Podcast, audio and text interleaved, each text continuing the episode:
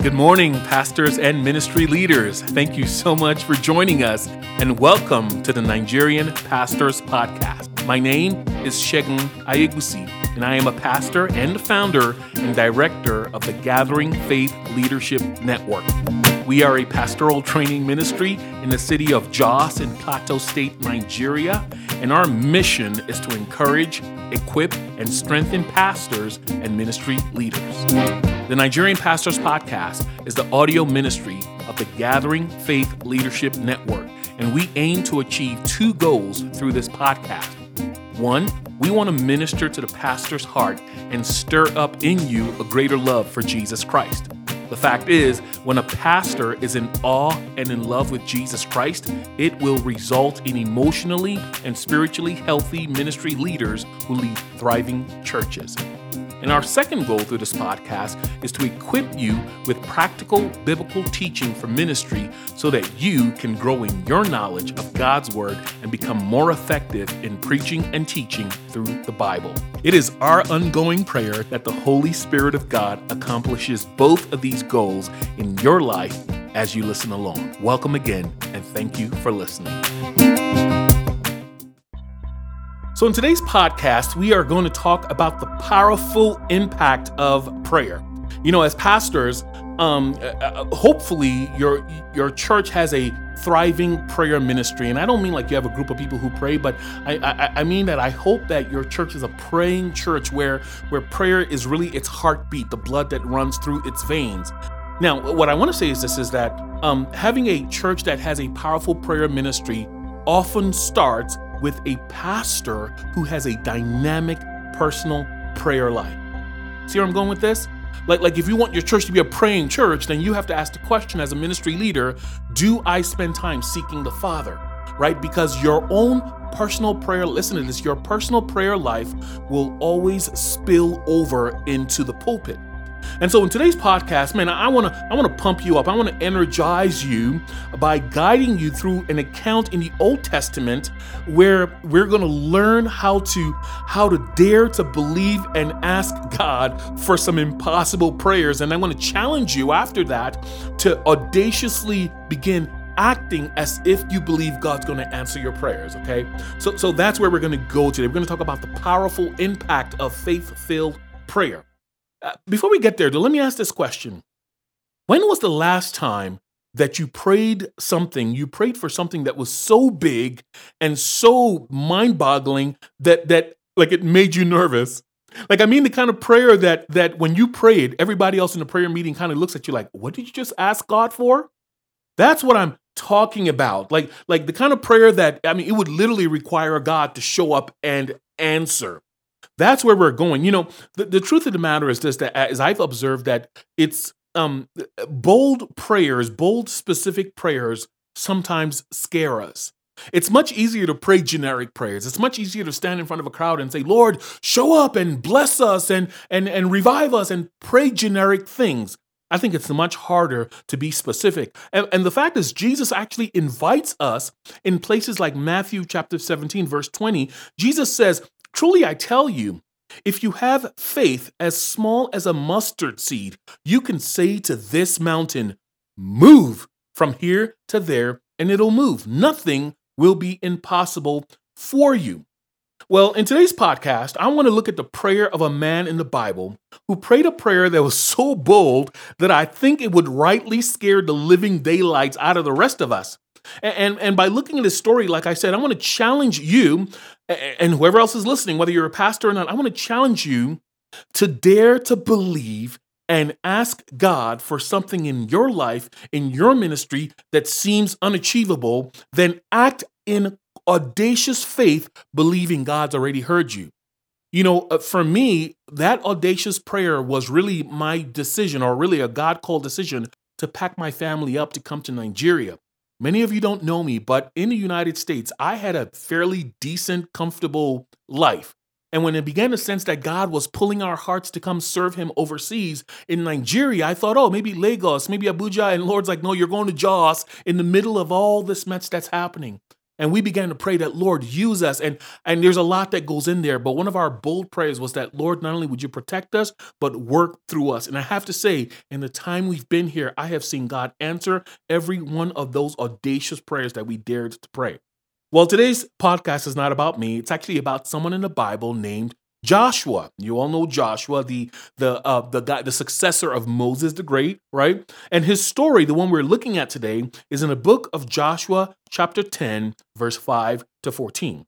In that story, we're going to see Joshua ask God for something that seems incredibly impossible when Joshua speaks to the sun, S U N, he speaks to the sun and tells the sun to do something that suns generally don't do. All right, let me let me give you the background before we read the story, uh, because I think it'll it'll because once again our goal um, is to stir up in you to to grow in you as a pastor, just a really bold. Don't just pray a lot, but pray bold, powerful, radical, audacious prayers. That's our goal. So, um, Joshua is an Israelite, as you know. He he had been a slave in Egypt when God frees the Jews from 400 years of captivity through Moses. So that means that Joshua witnessed all the miracles and all the signs and all the wonders that God performed through Moses. Now, during their wilderness journey to what was eventually what was known as the promised land in Canaan, Joshua actually rises pretty quickly through the ranks and becomes Moses' right-hand man. Essentially, Joshua becomes the general in command of the Israelite army. By the time we get to the book of Joshua, chapter 9 and 10, what we're looking at in today's podcast, we find out that Moses has actually died and Joshua is now the leader of Israel. And he finds himself in a situation where he has to rally his army to defend one of their ally countries named Gibeon. And both of these countries are going to be fighting against five elite armies from five different nations. So that's the background. Let me read it to you Joshua chapter 10, verse 5 to 14. It says, Then the five kings of the Amorites, that's the king of Jerusalem, the king of Hebron, the king of Jarmuth, the king of Lachish, and the king of Eglon, joined forces. They moved up with all their troops and took up positions against Gibeon and attacked it. And so the Gibeonites sent word to Joshua in the camp at Gilgal and said to him, do not abandon your servants. Come up to us quickly and save us. Help us, because all the Amorite kings from the hill country have joined forces against us. And so Joshua marched up from Gilgal with his entire army, including all the best fighting men. And the Lord said to Joshua, Do not be afraid of them. I have given them into your hand. Not one of them will be able to stand uh, withstand you. And so, after an all night march from Gilgal, Joshua took them by surprise. In fact, the Lord threw them, that's the five Amorite kings and their armies, the Lord threw them into confusion before Israel. So Joshua and the Israelites defeated them completely at Gibeon. And Israel pursued their enemies along the road going up to Beth Horon and cut them all down to Azekah and Makkedah. As they fled before Israel on the road down from Beth Horon to Azekah, the Lord began to hurl down large hailstones on the enemy army, and more of them died from the hail than were actually killed by the swords of the Israelites. And on the day, verse 12, on the day that the Lord gave the Amorites over to Israel, Joshua said to the Lord in the presence of Israel, Sun, S U N, sun, stand still over Gibeon and you, moon, over the valley of Aijalon. And so the sun stood still, and the moon stopped till the nation avenged itself on its enemies, as is written in the book of Jashar. The sun stopped in the middle of the sky and delayed going down about a full day. There has never been a day like it before or since, a day when the Lord listened to a human being. Surely the Lord was fighting for Israel. I mean, that, my friends, is an incredible story, right? Now, let's talk about this battle, right? Because the first thing you, to, you need to know from a human perspective is that this battle between Israel and the five kings and their armies was an impossible situation. I mean, this coalition of five armies were they were clearly a larger military force, they were a more established army because and they had a better strategic location because they would have been more familiar with the terrain than the Israelites. Remember, the Israelites are marching through the desert to another location. And so this army is bigger, it's better, it's probably well equipped. Not only that, but scripture says the Israelites had actually marched all night to join the Gibeonites in battle. So physically, they're probably a little tired. All that to say that if you were to take a bet on who would win in this battle, I'm pretty sure most of us would put our bet on the five armies had we not known anything about the story. But remember what this podcast is about. It is about daring to ask God for the impossible. It's about praying the kind of audacious, bold prayers that only God can take credit for. Now, uh, because you've just heard the story, we know that the Israelites win the battle. But what I want to draw your attention to is God's meeting with Joshua in verse 8 on the night prior to the battle, because that was the turning point in the story. The victory in battle didn't come on the battlefield, it came the night before when in verse 8, God shows up, pulls Joshua aside, and says, Listen, you don't even have to sweat. I have given them into your hands, and they're going to turn on their heels and flee when they see you coming. I think it's important that you know that God was stating this promise to Joshua in the past tense, as in God was saying, I've already given him, like it's already, it's a done deal. And so Joshua's confidence to pray a bold prayer was rooted in the fact that he had received a promise from God. It was based on his close relationship with God and the promise from God that God had already won the battle for him. That's important when you're praying a sun stand still prayer.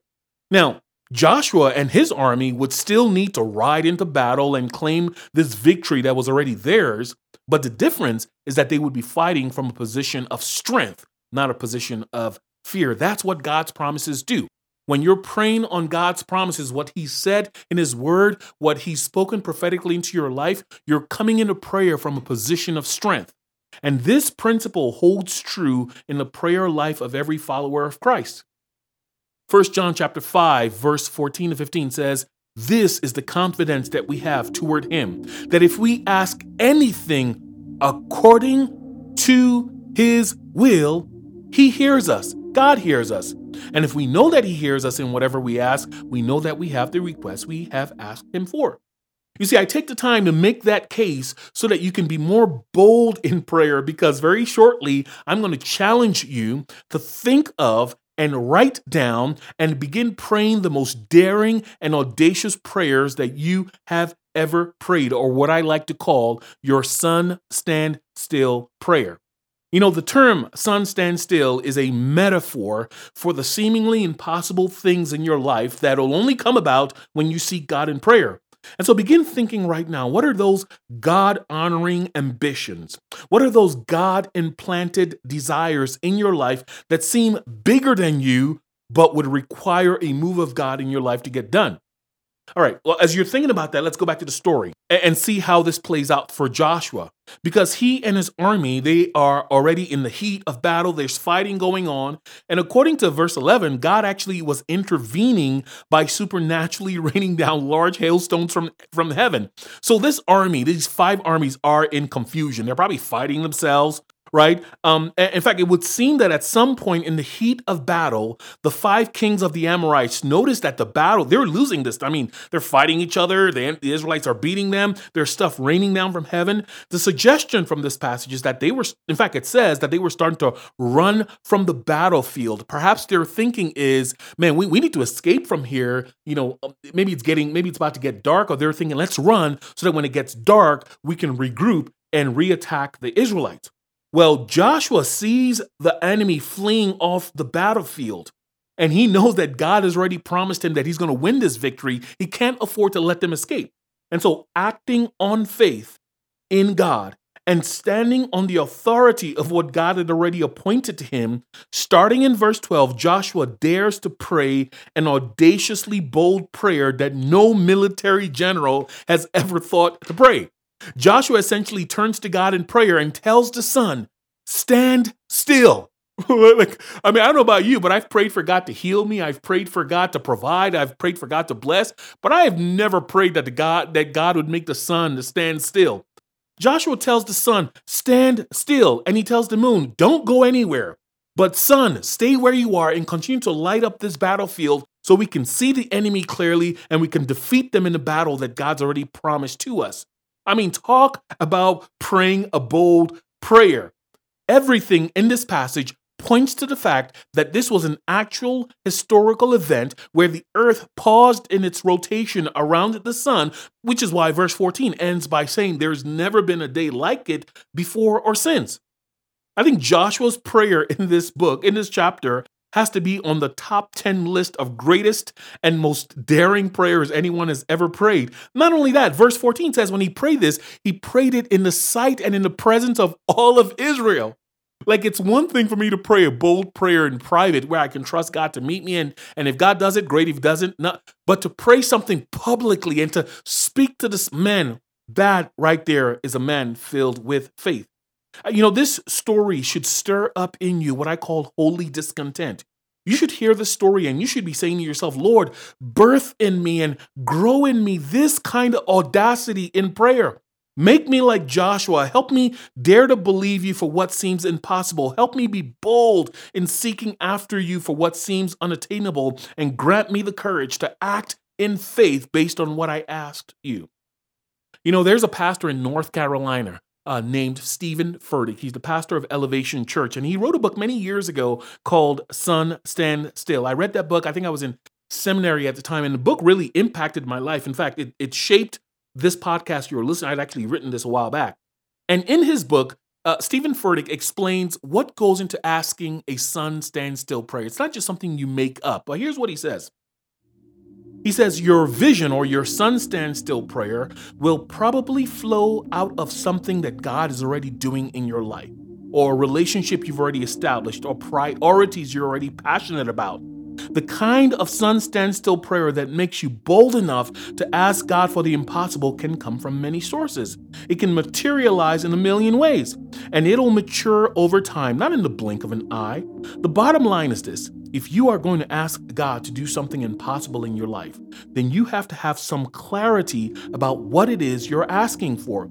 You've got to know that you're not just spinning some fantasy or going into some kind of delusional ego trip. That's not the kind of unlimited potential we're talking about here. Far too many well meaning Christians have wrecked their lives because they chased after a far fetched idea that they sincerely thought came from God, but it didn't. If the dream or the prayer that you're praying in your heart is not biblically based, if it's not focused on Jesus, if it is not affirmed by people in your life, and if it's not connected to your passions and gifts and experiences, chances are you're way off. And so the question you want to be asking and thinking about is what are those dreams God has planted in your heart? In fact, let me ask you that question. What are some mountain sized prayers that are buried deep in your heart that you've been afraid to pray? I want to challenge you to step outside of your comfort zone and start daring to believe God for the impossible and ask audaciously and boldly a prayer that's worthy of the creator of heaven, a prayer that's based on what God's already doing in your life and what God already revealed in your life and what God's already taught you in your life. Now, as you write down or think about what your sun standstill prayer may be, allow me to point out another important piece of the story. You see, even though Joshua's bold prayer was firmly established on God's promises, Joshua didn't just say, Well, I prayed and I believe God's going to do it. Rather, Joshua still had to engage in actual battle to acquire what God had already promised him. In the words of one author, I love what he says. He says, If you are going to pray to ask God to make the sun stand still, then you better be ready to pull out your sword and ready to fight all day because it's going to be a really long day. You see, what this is getting at is this is that if you're going to pray a personal sun standstill prayer for your life, for your family, for your ministry, for your church, then you need to go into it being prepared, believing that God is going to answer it. The Bible says, without faith, it's impossible to please God. So if, if let, let me put it for you this way. If God were to hear and answer that great prayer you're praying by noon tomorrow, are you even prepared for the changes it's going to bring? Like if you're asking God, use me to serve this people or, or or bless this people or do this, if God were to do it tomorrow afternoon, have you even prepared yourself? Like, are you preparing yourself like you believe this thing is coming? And let me let me put it as a question. What can you begin to do by faith to prepare yourself in anticipation that God's going to answer your prayer? It will go a long long way. I mean that itself is an act of faith. So, what is it what are your sun stand still prayers? Hopefully, as I was talking, you were beginning to think about it. Many of you already have a prayer that's been forming in your heart. You already have a vision. There's a calling God's placed on your life that you've been kind of sidestepping, right? It's time to begin crying out to God to do it, and also for you to actually start acting as you believe it's going to happen. Let me end this podcast by sharing with you a story of an ordinary Christian who really put this prayer to practice, the sun stand still prayer. There is a man who goes by the name of Jeremiah Lanphier. Jeremiah Lanphier was a follower of Jesus Christ who lived in the mid 1800s. In fact, he was a he was a former businessman who took up an appointment as a city missionary in downtown New York and was appointed by the North Church of the Dutch Reformed denomination. Well, Lanphier was also a man of prayer who had a sun standstill prayer burden for his city. And so on September 23rd, 1857, Lanphier decided to start a lunch hour prayer meeting. Every noon, he would have this prayer meeting for businessmen right across from Wall Street in New York in 1857. Initially, at first meeting uh, that he had, nobody actually showed up. But then, ever so slowly, people began to trickle in one by one. In total, that first day of his prayer meeting that he really felt God put on his heart to start, by the way, let me point out so he had a sun stand still burden for his city. He didn't just pray, but rather, listen, to, he took action by starting a prayer meeting. So, faith meets action, right?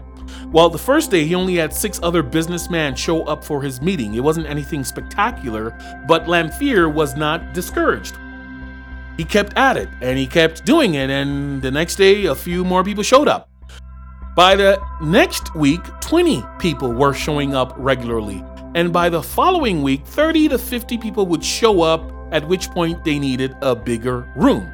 Now, these meetings were not led by a pastor, and the people who showed up were from across denominational lines, and anyone was allowed to pray with, with some guidelines. You could pray for only five minutes, and each person could only pray uh, twice uh, at most twice so that everyone else had a chance. In fact, the history tells us that they would actually ring a bell when you exceeded your five minute prayer time. Well, um, this meeting kept going and it kept going, and it didn't seem very dramatic at first. Lanphier started these meetings in September of 1857, but by January of 1858, God had moved so powerfully through New York City as a result of these prayers that their prayer group that started with just six people by September of the uh, by January of the next year had come to grow up to 6,000 businessmen who were showing up every day for prayer. It was such an astounding move of the Holy Spirit that even newspapers were starting to send reporters to cover their meeting. By April of 1858, remember it started in September the year before, by January, it had reached uh, 6,000. By April of that same year, that meeting had grown to 10,000 people showing up seeking God, at which point they had to move to a bigger hall. In fact, history records this is actually true. You can go online and Google the name Jeremy Lanphier. History actually records that the Spirit of God moved so powerfully through this revival that it actually began to spread through the nations as similar prayer meetings began to pop up in different states around the country. It's known as the Businessman's Revival in New York City.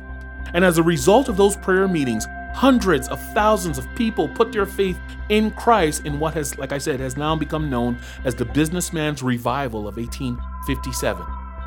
There's a book called A God Sized Vision, written by Colin Hansen and John Woodbridge, and they sum up the events of this period this way. Here's what they say They said that the 1857 to 1858 awakenings testify that God is not intimidated by the size of our cities and the sin found in those cities.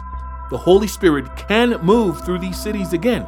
And God is looking for people like Jeremy Lanphier who ask this question Lord, what would you have me do? You see, God is looking for people of prayer, and He uses this prayer to bring Christian unity that so often precedes and accompanies revival. You know what I love about Jeremy Lanphier's story is what I said earlier. See, Jeremy didn't just pray bold prayers. He didn't just pray all night prayers. He didn't just watch. He didn't just fast, but he got to action. I am greatly impressed by the prayer life of Nigerians. I've been several prayer meetings that sometimes I think when you go to a prayer meeting, you need to pack a lunch and dinner. That's how long Nigerians pray. I admire that. But what I suspect is often missing in a lot of prayers in our churches is that we pray, but we don't act. The Bible is calling us to seek God with all our hearts, all our minds, all our spirits in prayer. But then, brothers and sisters, you have to work just as hard pursuing those things you're asking God for. You see, faith, when it meets actions, is explosive, as we see in the case of Jerry Lanphier. So I spent this whole podcast talking to you about praying bold prayers. What I want to end with is to encourage you and challenge you to step out in faith and begin acting as if you believe God's going to meet you. Are you praying for God for a business to bless people? Start doing a little piece of it. Start doing something. Start walking, and you will find oftentimes that God actually meets you on the road. Did you get that? Many of us are at home praying, and God's like, get out your house, get out the front door, put your shoes on, start working, and I'll meet you along the way. So, that, my friends, is what we need to do next. May the God of all hope fill our hearts with the kind of bold, audacious prayers that challenges heaven and changes earth. And may God fill you with the courage and audacity to step out in faith and start acting by faith on what you believe God's going to do. God bless you all. Thanks again for listening to the Nigerian Pastors Podcast. For more information about our ministry, uh, you could visit our website, www.thegatheringfaithleadership.network. We are a pastoral training ministry in the city of Jos, Plateau State, Nigeria, and our mission is to encourage, equip, and strengthen pastors and ministry leaders. If you enjoyed this week's podcast and were blessed by it, there are one of two ways you can be a blessing to us in return. One, you can subscribe to our podcast on whatever streaming platform you're listening to us and leave an encouraging review and give us some great stars uh, telling us how much you enjoyed our podcast. That would mean a lot to us. And then two, you can actually visit the episode page of this week's podcast and share it on any of your social media platforms, whether it's Facebook, Instagram, WhatsApp, wherever, and let your friends know about us. We truly appreciate you and hope you were blessed by this. Thanks again for listening. We'll catch you up with you next week. Stay close to Christ.